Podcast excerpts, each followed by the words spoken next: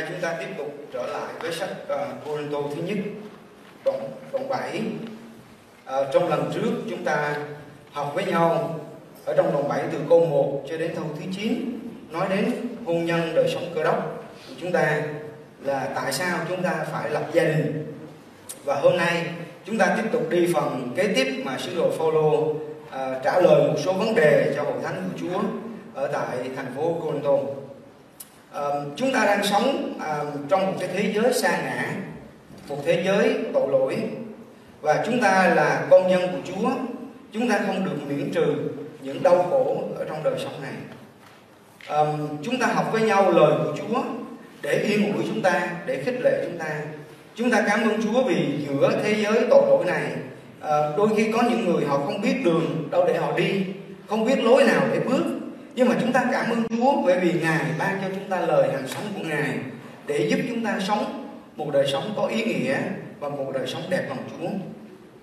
Chúng ta trở lại với uh, thư Côn câu thứ nhất đoạn 7 để chúng ta sẽ thấy được ba thành phần mà sứ đồ Phaolô nói đến uh, liên quan đến đời sống hôn nhân của cơ đốc ở đây. Uh, thứ nhất, ông nói đến những người đã lập gia đình à, xin anh Hưng cho điều chỉnh lại cái font đó dạ, ở trong ờ, uh, VNI font. dạ. Dạ.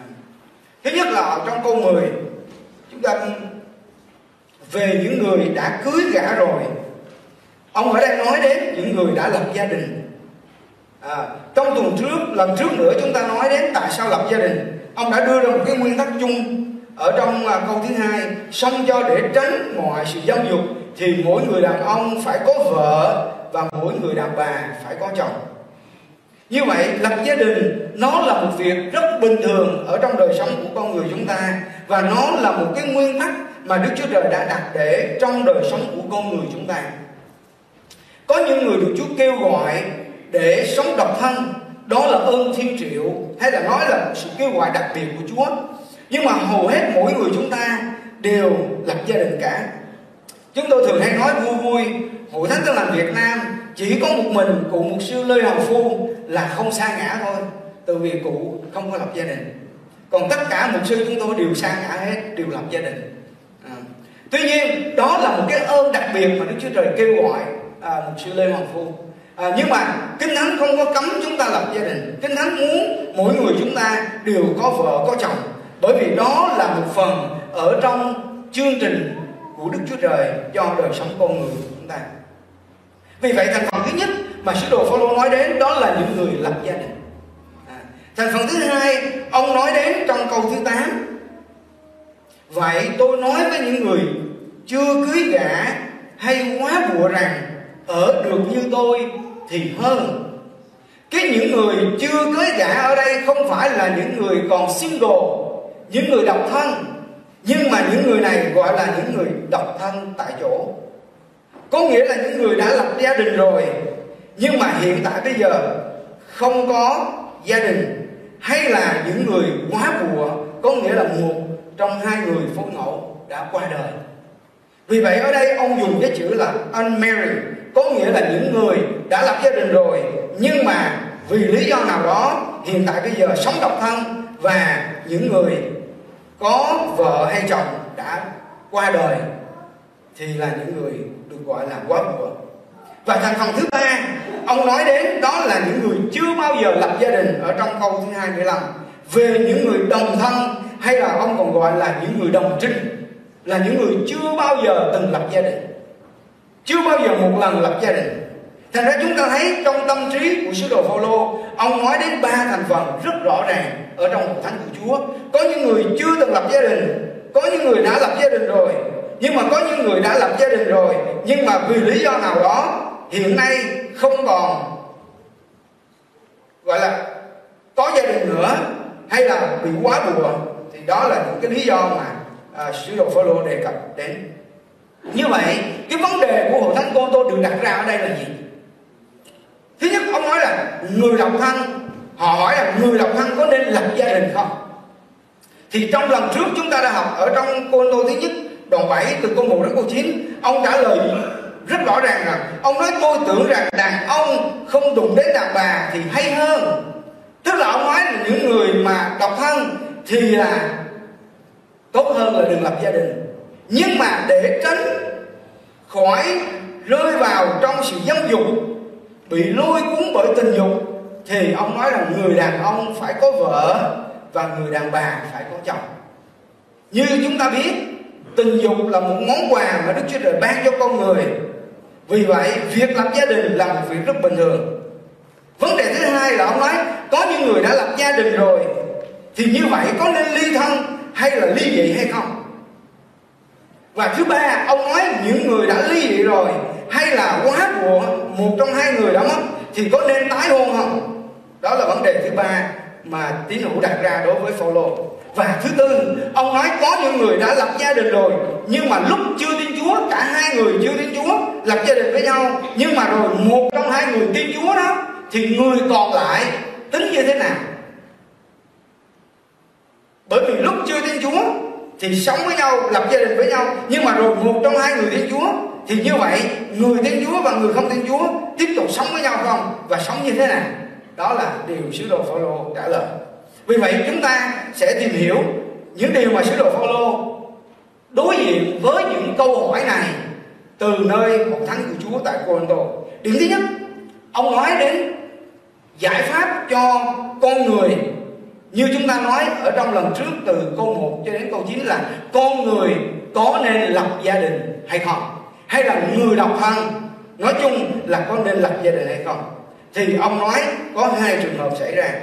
Ông nói thứ nhất, đó là để tránh khỏi sự dâm dục thì nên lập gia đình để tránh khỏi bị rơi vào sự cám dỗ của tội lỗi về tính dục thì phải lập gia đình nhưng mà ông cũng có khuyên, cái này là lời khuyên riêng của Phaolô thôi ông nói là không lập gia đình thì tốt hơn đó là theo quan điểm của Phaolô, chứ không phải theo quan điểm của Chúa, chúng ta nhớ điều đó. Có những điều ông Phaolô nói đó là theo ý tôi, nhưng mà có những điều ông nói đó là Chúa truyền mạng lệnh. Thành ra chúng ta học cái thánh chúng ta cần phải biết, có những điều ông Phaolô nói theo quan điểm của ông, nhưng mà có những điều đó là mạng lệnh của Chúa. Vì vậy, ở đây sứ đồ Phaolô nói là để tránh tình trạng dâm dục bị ảnh hưởng đến đời sống thuộc linh của chúng ta, để sống một cách thánh sạch cho Chúa, thì nên lập gia đình luận đến các điều hỏi trong thơ anh em, tôi tưởng rằng người đàn ông không đụng đến đàn bà thì hay hơn. Xong cho được tránh khỏi mọi sự giáo dục thì mỗi người đàn ông phải có vợ và mỗi người đàn bà phải có chồng. Chồng phải làm hết bổn phận đối với vợ và vợ đối với chồng cũng vậy. Vợ không có quyền tự chủ về thân mình, bèn là chồng chồng cũng vậy. Chồng không có quyền tự chủ về thân mình, bèn là vợ. Đừng từ chối nhau, trừ ra khi hai bên ưng thuận tạm thời để chuyên việc cầu nguyện, rồi trở lại hiệp cùng nhau, kẻo quỷ sa tan thừa khi anh em không thiền mình mà cám dỗ chăng ấy đó là sự tôi thuận cho phép. Có nghĩa là Phaolô nói rằng, nếu ở được mà không lập gia đình thì tốt, nhưng mà nếu không tránh khỏi được sự giáo dục thì lập gia đình. Nhưng khi đã lập gia đình thì phải có bổn phận đối với người vợ và người chồng hay nói vui vui, theo cách của người Việt Nam chúng ta nói, chúng ta đốn cây nào thì chúng ta vác cây đó. Lấy lấy nhau rồi, phải có trách nhiệm mà chăm sóc nhau, có trách nhiệm yêu thương nhau và có trách nhiệm đối với đời sống của nhau. Chứ không có phải là lấy xong rồi rồi đường anh anh đi, đường tôi tôi đi, băng ạc cao của anh không phải là băng ạc cao của tôi. Không được, mình phải cẩn thận rồi đó thành ra, ở đây ông Phaolô nói rằng chúng ta phải làm hết bổn phận đối với người vợ và người chồng mà mình đã kết ước rồi, bây giờ qua cái câu hỏi thứ hai, ông hỏi là thế thì khi một người đã lập gia đình rồi thì có nên ly dị hay không? Câu thứ 10 ông nói, về những kẻ đã cưới gả rồi thì tôi, nhưng chẳng phải tôi, bèn là chúa ở đây ông nói không phải đây là ý kiến của tôi, nhưng ông nói đây là ý kiến hay là ý muốn của đức chúa trời. Truyền rằng vợ không nên lìa bỏ chồng. Ví bằng đã phân rẽ nhau thì nên ở vậy đừng lấy chồng khác, hay là phải hòa thuận lại với chồng mình. Còn chồng cũng không nên để vợ. Cô Tô thứ nhất đoạn 7 câu 10 đến câu 11 ở đây ông nói hai điều. Thứ nhất khi chúng ta đã lập gia đình rồi, chúng ta phải nhờ ơn Chúa. Đừng để cho đến chỗ chúng ta phải chia tay. Và ông nói, đây là điều Chúa truyền. Và ông nói, nếu đã chia tay rồi, thì như thế nào? Ông nói, nếu chia tay rồi, thì đừng tái hôn. Ông nói rất rõ, ví bằng đã phân rẽ nhau, thì nên ở vậy, đừng lấy chồng khác hay là phải hòa thuận với chồng mình. Còn chồng thì cũng không nên để vợ. Ở trong Malachi đoạn 2 câu 14 đến câu 16 tiên tri Malachi viết, các ngươi lại nói rằng vì sao ấy là Đức giê va đã làm chứng giữa ngươi và vợ ngươi lấy lúc trẻ mà ngươi đã đãi một cách phỉnh dối dầu rằng nó là bạn ngươi và là vợ giao ước ngươi vả hơi sống của Đức Chúa Trời, dầu có dư dật chỉ làm nên một người mà thôi, nhưng vì sao chỉ là một người? Ấy là vì tìm một dòng dõi thánh. Vậy các ngươi khá cẩn thận trong tâm thần mình, chớ đãi các vĩnh dối với vợ mình lấy lúc tuổi trẻ.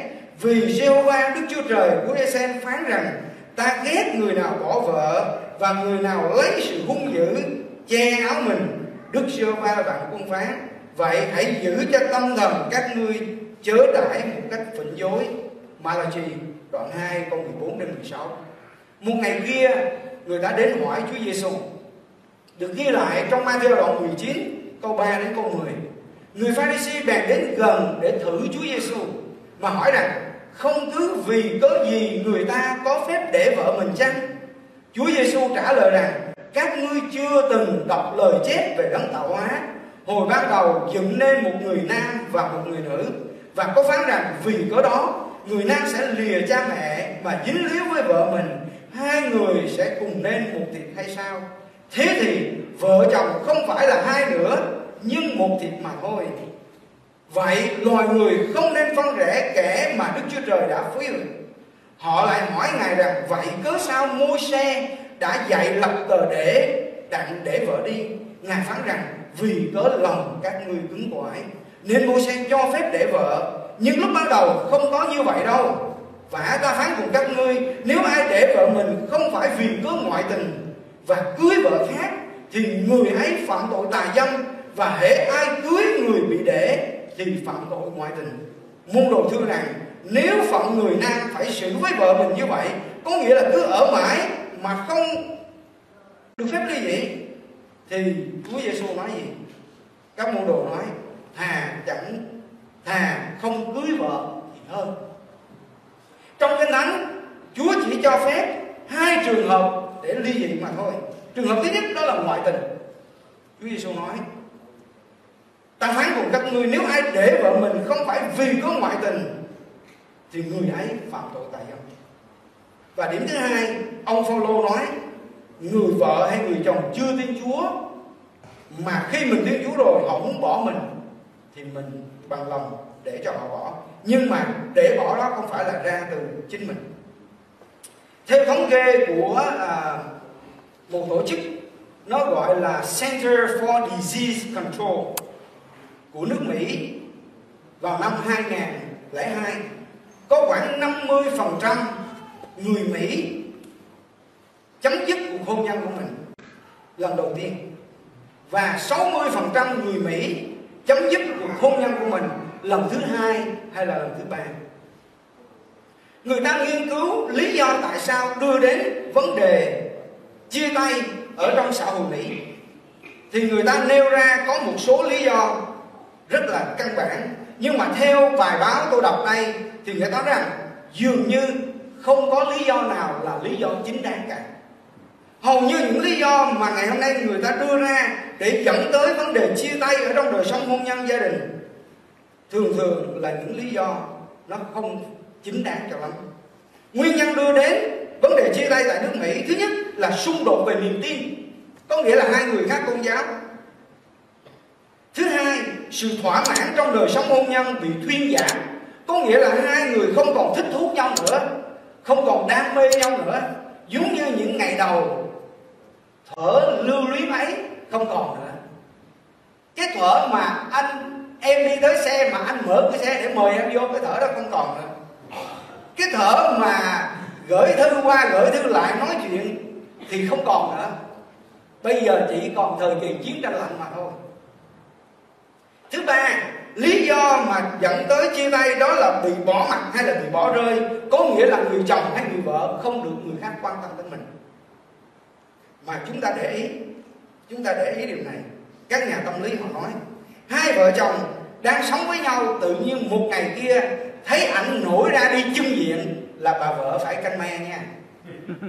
Tự nhiên là ông bình thường ông đang mặc đồ bình thường vậy đó tự nhiên cái nổi lên một ngày đó đó.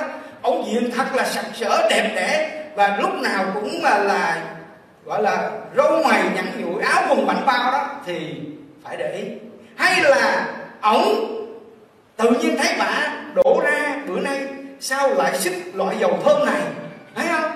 Mặc đồ kia, áo nọ mình cũng phải để ý nữa. Bởi vì đó là những triệu chứng hơi bất bình thường. À. và thường thường, trong đời sống hôn nhân, có một trong hai người bị bỏ mặt là dễ dàng dẫn tới tội ngoại tình. Đó là khởi đầu của tội ngoại tình. Điểm thứ tư đối xử tệ bạc hay là thô bạo có nghĩa là đánh đập một cách tàn nhẫn hay là la hét. Có người là la hét tối ngày sáng đêm nạt nộ vợ nạt nộ con nạt nộ chồng. À, cái đó là đối xử tệ bạc. Rồi một lý do nữa đó là hai vợ hay là hai chồng bigamy hay là có một số người vì chồng ở tù hay là vợ ở tù thì ở nhà đi lập gia đình với người khác. À, tôi biết ở tại Việt Nam có một ông mục sư người sắc tộc. Ông là một sư trung úy à, trước năm 1975 khi mà ông bị bắt đi ra đưa ra bắt để ở tù mà bắt thì bà ở nhà bà tưởng là ông chết. Và bà ở nhà bà lập gia đình với một người khác. Và khi ông về ông biết tin đó thì quý vị biết bà làm gì không? Bà tự tử để bà chết và tự tử và chúng ta biết biến cố năm 1975 một số các sĩ quan Việt Nam Cộng Hòa đi tập trung cải tạo ở miền Bắc và các các nhà tù cải tạo để lại nhiều gia đình rất là tan thương quý vị. Có những người vợ lúc mà chồng vào miền Bắc đã đi vượt biên qua bên này, lấy người khác. Khi không ngờ ông được trở về tự do, thì gia đình không còn nhiều cảnh rất là đau thương trong đất nước Việt Nam chúng ta. Cái đó không phải lỗi tại ổng mà cũng không lỗi tại bà, nhưng lỗi tại thời cuộc mà thôi. Rồi cái điểm kế tiếp nữa, lý do mà đưa đến vấn đề chia tay đó là bị làm nhục có những người đối xử với người khác mà làm nhục mạ chồng hay là vợ của mình trước mặt mọi người. Và có những sự đổ vỡ mà không thể cứu vãn nổi trong đời sống hôn nhân gia đình. Cách đây vài năm tôi biết một vợ chồng rất là trẻ và cả hai người hầu chúa hết. Cả hai đều là mục sinh hết. Cả chồng lẫn vợ là mục sinh. Một ngày kia thì à, bởi vì ông hay đi à, travel nhiều thì bà ở nhà. Bà bị cám dỗ bởi vì trong một thánh của bà là à, có những người mà thanh niên à, bà lo. Thì bà ở nhà không biết bà tiếp xúc với thanh niên như thế nào thì cuối cùng ông về. Ông mới khám phá ra cái cell phone của bà có những cái text message của những thanh niên đó thắt cho, cho bạn. Và ông coi được thì ông giận quá. Và ông hỏi bà một ngày kia ông hỏi bà ông hỏi chứ mấy cái này ở đâu? Thì bà trả lời quanh co và cuối cùng ông chịu không được. Ông quá cho bà hai cái bạc tay một cái bên này ông thêm cái rờ ve nữa. Là quý vị biết chuyện gì xảy ra. Bà bị tổn thương quá nặng và hai người đi đến chỗ chia tay. Ly. Hai vợ chồng đó đã tới hội thánh chúng ta giảng ở đây vâng tôi, họ gọi tôi để nhờ tôi giúp đỡ, nhưng mà thực ra thì không cứu bạn rồi.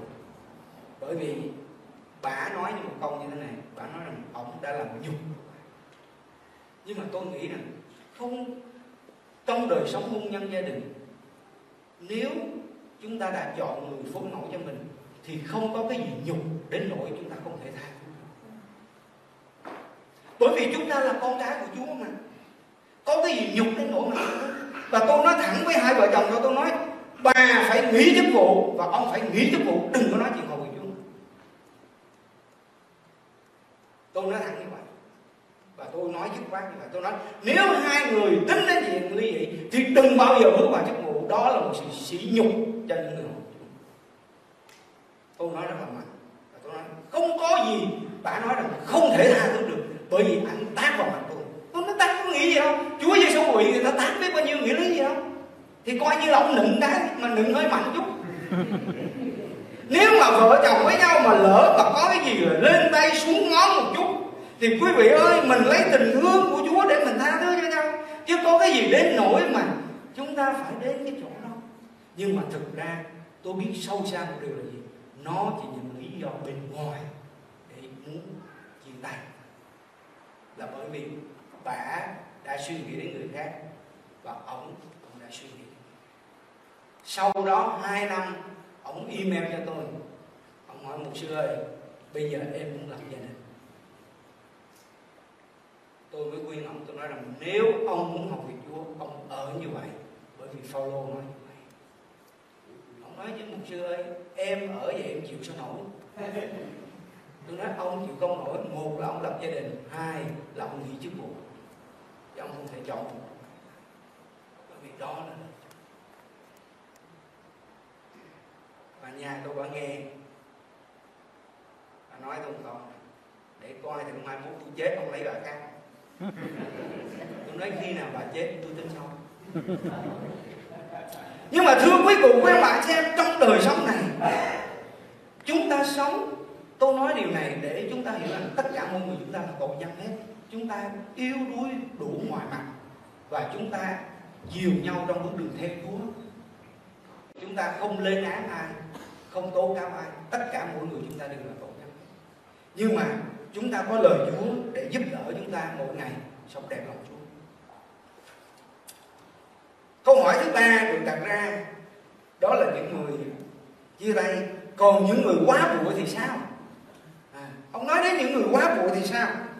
Chúng ta một trở lại trong thư cô tôi viết đoạn 7 ông nói những người quá bùa có nên tái hôn không? À. ở trong câu thứ 8 và câu thứ 9 của đoạn 7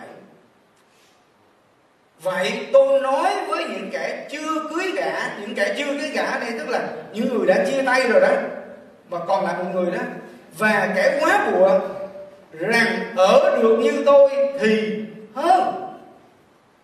Có nghĩa là sứ đồ Phaolô nói rằng Những người đã chia tay rồi, Chúng ta nên ở vậy Những người quá bùa cũng nên ở vậy không nên tái hôn. Đó là Phaolô nói. Nhưng mà ông nói trong câu thứ 10 song nếu họ chẳng thiền mình được thì hãy cưới gã vì thà cưới gã còn hơn để cho lửa tình dục ung đốt. Ở đây ông nói, không chịu nổi lửa tình dục ung đốt, thì hãy tái hôn.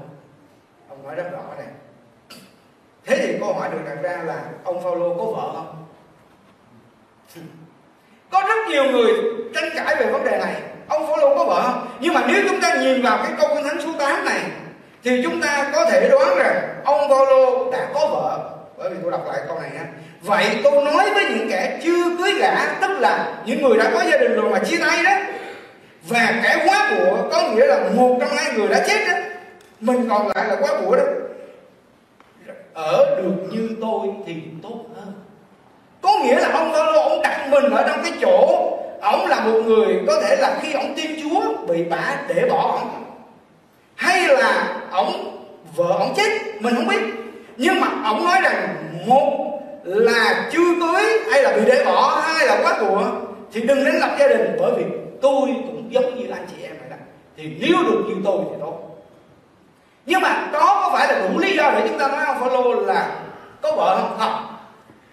Ông Phaolô ông nói rằng, ở trong công vụ sứ đồ đoạn 23 câu 6 ông nói rằng, tôi là người Pharisee và là con của người Pharisee như vậy, ba của ông Phaolô hay là cha của ông Phaolô là một người Pharisee mà theo cái luật của người Pharisee là phải lập gia đình. Vì vậy, chắc chắn rằng, theo tôi tin ông Phaolô có vợ, nhưng mà khi ông hoán cải từ do thái giáo qua cơ đốc giáo, ông tin Chúa Giêsu thì bà đã say goodbye ông thành ra ông mới nói rằng còn những người chưa cưới gả hay quá bụa ở được như tôi thì tốt hơn. Như vậy, ông Phaolô ông nói rất rõ, khi đã cưới gả rồi, chẳng phải tôi bèn là Chúa truyền rằng vợ không nên lìa chồng, và chồng cũng không nên lìa vợ. Và nếu ví bằng đã phân rẽ nhau thì nên ở như vậy. Như vậy, ông Phaolô, ông đã làm đúng theo điều mà ông đã quy bộ thánh của Đức Chúa Trời là ông ở như vậy để ông hầu Chúa. Rồi, bây giờ chúng ta đi qua kết luận ông nói gì, như thế nào? Ông nói rút lại, ai nấy phải ăn ở theo ơn Chúa đã ban cho mình. Và theo như Đức Chúa Trời gọi, ấy đó là điều tôi dạy trong hết thảy các hội thánh. Vì có người nào đã chịu phép bắt bì rồi được quả chăng, nên cứ giữ cách bì vậy có người nào chưa chịu phép bắt bì mà được gọi chăng thì cũng chẳng hề gì. Sự quan hệ là giữ các điều răn của Đức Chúa Trời. Ai nấy chứ được gọi đấng bậc nào thì phải ở trong đấng bậc đó. Trước khi ông nói đến vấn đề kết luận thì ông đưa ra một lời khuyên cho những con cái của Chúa là những người chưa tin Chúa mà đã lập gia đình. Và khi tin Chúa rồi, có một trong hai người tin Chúa bây giờ người không tin Chúa sẽ xử như thế nào và người tin Chúa sẽ xử như thế nào? Thì ông nói trong câu 12 đến những kẻ khác chẳng phải Chúa, song là chính tôi bảo rằng, nếu người anh em nào có vợ ngoại đạo bằng lòng ở với mình thì không nên để bỏ. Chúng ta phải hiểu ở đây, ông không nói đến những tín đồ mà lập gia đình với người ngoại ông không bảo chúng ta lập gia đình với người ngoại nhưng mà ông nói nếu chúng ta là người chưa tin chúa, mà rồi sau đó chúng ta tin chúa, mà vợ mình tin chúa hay là chồng mình tin chúa mà mình chưa tin chúa, thì trường hợp đó mình sẽ giải quyết theo nguyên tắc. Thứ ba mà ông đưa ra, người đã lập gia đình lúc chưa tin chúa và chỉ một trong hai người tin chúa thôi, thì ông nói gì? Thứ nhất, ông nói không nên ly dị, bởi vì đó là lời khuyên của ông. Tại sao? Bởi vì ông nói là biết đâu chừng mình cứ sống như vậy với người đó thì mình sẽ đem người đó trở về với Chúa biết đâu chừng đời sống của người vợ người chồng đã tin Chúa rồi, sẽ hoán cải được đời sống của người chồng, người vợ mình. Mà người đó chưa tin Chúa. Nhưng mà ông cũng đặt ra một trường hợp nữa. Nếu người chưa tin Chúa là chồng là vợ mình, mà muốn ly dị, muốn chia tay với mình, thì ông nói để cho họ đi trong sự bình an. Nhưng mà cái đó không phải là do mình khởi xướng lên, mình tạo nên cái đó. Không phải là mình gây với ông, hay mình gây với bà để rồi mình nói là, ông bỏ tôi đi. Mình không có gây, nhưng mà ông nói là mình phải sống để hòa thuận yêu thương, lấy tình yêu của Chúa để hoan cả người đó. Nhưng mà ở đây ông nói không ông nói đó là điều có nghĩa là gì? Có nghĩa ông biết là con người chúng ta yếu đuối, đôi khi mình không thể làm được điều đó, cuối cùng quên mà chị em thành ra tôi nhìn ông Phaolô, tôi nói ông là một con người rất là reasonable ông có người hiểu biết và hiểu được cái tình, cái lý ở trong đời sống này để ông khuyên chúng ta. Vì vậy, những điều mà ông khuyên chúng ta ở đây là những điều ông kinh nghiệm ở trong đời sống của ông. Có lẽ rằng khi mà ông tin Chúa rồi, bà, ông cố gắng ở với bà nữa mà bà bà nhất định bà đòi đi, thì cuối cùng ông để cho bà đi. Thành ra ở đây ông khuyên, nếu được thì ở với nhau. Nhưng mà nếu cực sự đã lắm mà người đó đòi đi thì mình cũng đành đòi cấp giấy phép cho đi nhưng mà đừng bao giờ mình là người khởi xướng cái việc đó. Đó là sư đồ Phaolô nói. Và cuối cùng thì ông đi đến kết luận. Kết luận ông nói gì? Ông nói từ câu 17 đến câu thứ 20 ông nói ai nấy được gọi đấng bậc nào thì phải ở theo đấng bậc đó. Có nghĩa là khi chúng ta tin Chúa, chúng ta ở trong tình trạng như thế nào của đời sống hôn nhân chúng ta chúng ta là người độc thân, chúng ta là người độc thân tại chỗ. Chúng ta là người quá bụa chúng ta là người à, tin Chúa mà trong khi đó chồng mình chưa tin Chúa vợ mình chưa tin Chúa thì ông nói chúng ta hãy sống theo địa vị mà Đức Chúa Trời kêu gọi chúng ta. Địa vị đó là gì? Ông nói nếu chúng ta là người chịu cắt bì hay là chưa chịu cắt bì thì chúng ta cũng đứng trong địa vị đó để mà chúng ta thờ phượng chúa. Chúng ta không cần phải thay đổi cái địa vị của mình không cần phải thay đổi cái tình trạng hôn nhân gia đình của mình, nhưng mà chúng ta phải thay đổi chính con người của chúng ta. Câu thứ 19 chịu các bì chẳng hề. Không chịu các bì cũng chẳng hề gì. Sự quan hệ là giữ các điều răn của đức chúa trời. Dẫu chúng ta sống trong hoàn cảnh như thế nào đi nữa, tình trạng gia đình chúng ta ra sao, điều quan trọng là chúng ta có sống theo lời chúa hay không. Rồi ông nói, nếu một người tự do hay là một người nô lệ, nếu chúng ta tin chúa thì chúng ta cũng vẫn sống với địa vị của mình trong xã hội như vậy, nhưng mà chúng ta sống một đời sống đẹp lòng chúa đó là điều ông kêu gọi. Và cái nguyên tắc sống của đời sống cơ đốc nhân, ông tóm lại hai điều rất là quan trọng ở đây. Điều thứ nhất là sống giữ điều răn của Chúa. Chúng ta sống, chúng ta phải có một cái quan điểm rõ ràng ở trong đời sống chúng ta. Đó là chúng ta sống để giữ theo lời của Chúa. Ông nói chịu cắt bì chẳng hề gì không chịu có bì cũng chẳng hề gì điều quan trọng là chúng ta giữ theo điều răn của Chúa. Sống theo lời của Chúa. Và điểm thứ hai, ông nói trong câu 24 hỡi anh em, ai nấy khi được gọi ở đấng bậc nào thì hãy cứ ở theo đấng bậc ấy trước mặt Đức Chúa Trời. Có nghĩa là chúng ta sống cho Chúa chứ không phải sống cho mình. Nếu chúng ta đặt vấn đề đời sống hôn nhân của chúng ta, gia đình của chúng ta lên trên Chúa, thì chúng ta sẽ giải quyết cách khác nhưng mà nếu chúng ta đặt đời sống hôn nhân gia đình chúng ta, ở dưới ý muốn của Đức Chúa Trời, và chúng ta đặt việc chúng ta sống cho Chúa lên trên tất cả mọi sự, thì thưa quý cụ, quý ông bà chị em, cái đó nó sẽ thay đổi đời sống của chúng ta. Nếu chúng ta là người tin Chúa, dẫu chúng ta bị đặt ở trong một hoàn cảnh như thế nào đi nữa, mà chúng ta có một mục đích rõ ràng là chúng ta sống cho Chúa, thì chắc hẳn rằng đời sống của chúng ta nó sẽ thay đổi.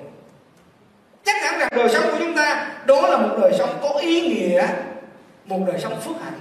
Còn nếu chúng ta không coi việc đó là một việc quan trọng, mà chúng ta coi cá nhân của chúng ta, cái tôi của chúng ta, cái bản ngã của chúng ta, cái tự ái của chúng ta, cái thể hiện của chúng ta, thì thưa quý cụ quen bạn anh chị em, chúng ta sẽ gặp lấy nhiều điều cay đắng ở trong đời sống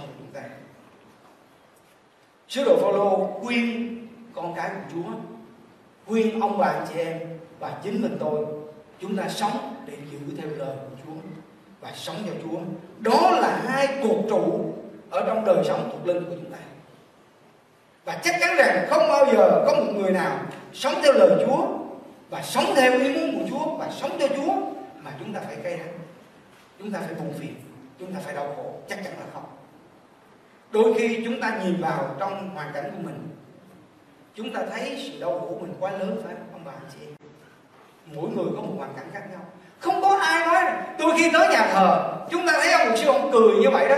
Nhưng mà chưa hẳn là ông ông gọi là worry free. Đó ông có nhiều điều để lo lắm chứ. Nhiều điều trong đời sống này, có nhiều điều chúng ta càng lớn lên, cuộc đời này nó chồng chất cho chúng ta nhiều đau khổ và buồn thảm có thể nói là như vậy nhưng mà thưa quý cụ, quý ông bà chị em, nếu chúng ta đặt vấn đề chúng ta sống cho Chúa, thì những việc khác nó trở thành việc nhỏ ở trong đời sống. Những việc khác nó sẽ là việc nhỏ.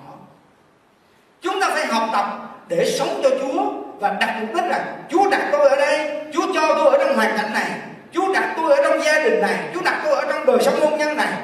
Không phải để tôi sống cho mình, nhưng mà để tôi sống cho Chúa.